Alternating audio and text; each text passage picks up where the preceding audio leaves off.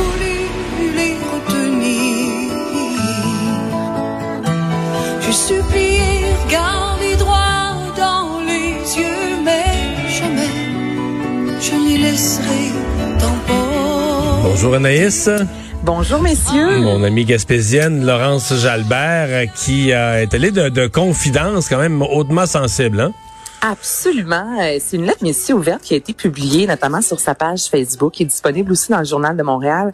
Euh, ça a été publié il y a environ une heure de cela. Donc là, c'est tout frais. Cette lettre qui se nomme Des cuillères dans le congélateur et elle parle de violence conjugale, disant qu'on dit souvent que le temps euh, arrange les choses, mais que parfois le temps a le dos très large, qu'elle doit des excuses à son corps pour avoir enfoui, enfoui les insultes, les menaces, la méchanceté pendant de nombreuses années, qu'elle a eu peur et qu'elle a pleuré pendant plus de dix ans et qu'elle s'est longtemps demandé en fait pourquoi c'était elle le problème. Et elle raconte que durant euh, la pandémie, comme tout le monde, elle a dû mettre sa vie sur pause en fait. Puis elle a eu le temps vraiment de faire des allers-retours dans sa vie. Et juste la plume, hein, on sait Laurent Jalbert qui a une plume extraordinaire. Le, message est tellement touchant, tellement bouleversant et très bien écrit. Et elle dit en fait qu'elle s'est rendue compte vraiment à quel point elle était encore poquée de ce qu'elle a pu vivre dans sa vie. Et soir, il y a eu une fameuse publicité de violence conjugale à la télévision. Puis des fois, les gens se disent, tu vraiment? Y a-t-il quelqu'un mané qui allume en regardant une pub comme ça?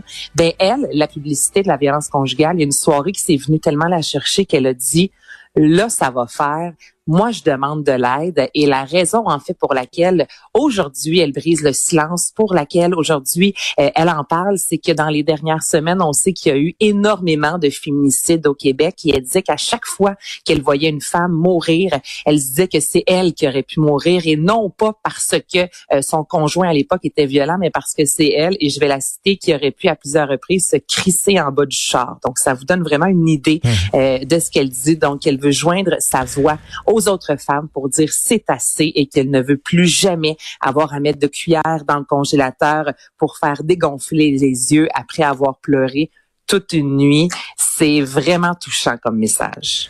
Touchant peut-être une des femmes les plus sympathiques de l'industrie, en fait, qui m'a été euh, Et je pense que ça va avoir de l'impact, son message, là.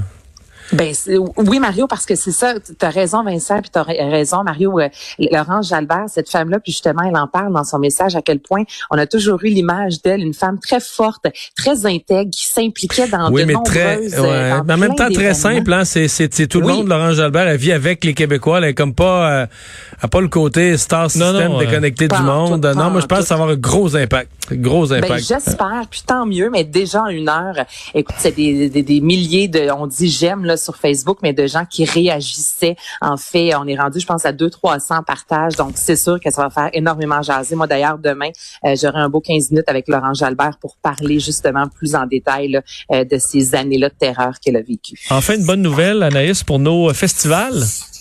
Hey, plein de des bonnes nouvelles aujourd'hui, puis il y en a qu'on n'a pas eu. Vincent, on s'attendait à avoir une, une annonce de Céline Dion hein, qui nous avait teasé un gros 4 secondes. Mais c'est juste reporté, quoi, reporté à demain, après-demain? C'est reporté à demain. Ah, demain, mais bon, même, bon, c'est bon, fan bon, de l'attendre aujourd'hui, Mario. Là. Donc, Ah, là, ouais. Céline qui nous a remis ça Il y a trop de bonnes nouvelles aujourd'hui, il fallait en garder une pour demain. Là. C'est ça. S'est dit, ben là, on vient d'annoncer que les Franco de Montréal et le Festival de jazz sera de retour. Donc, moi, je, je, vais, je vais attendre.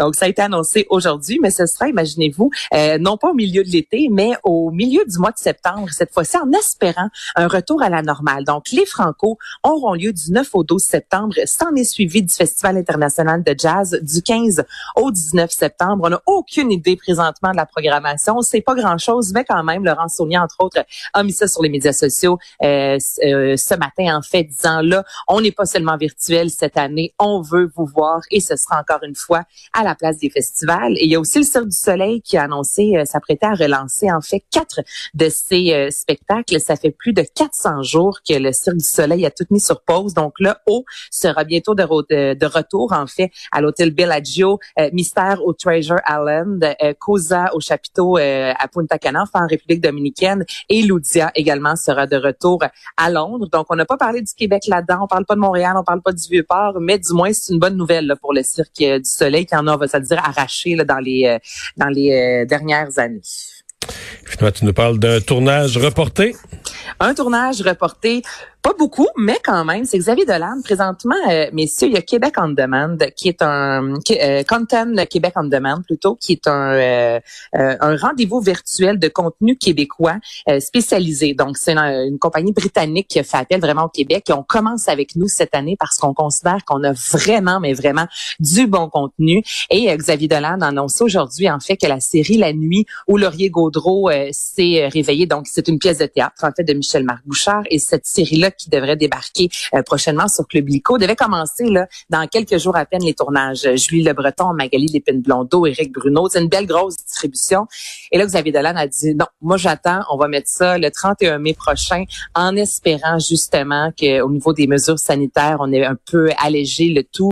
Lui a dit qu'il a envie vraiment de travailler de manière immersive. On a souvent entendu Xavier Dolan parler, on l'a vu encore cette semaine à Star Academy tu sais, le gars, il va, excuse-moi l'expression, mais all-in, tu sais, quand, quand, il travaille, on n'est pas à demi-mesure, euh, s'il vous plaît, pas trop de plexiglas, pas trop de masques, donc il a repoussé le tournage en espérant que ce soit un peu plus euh, facile pour lui et pour les acteurs. Et après avoir fait, imaginez-vous, huit longs métrages en dix ans, il veut se lancer prochainement dans soit la science-fiction ou l'horreur. Bon.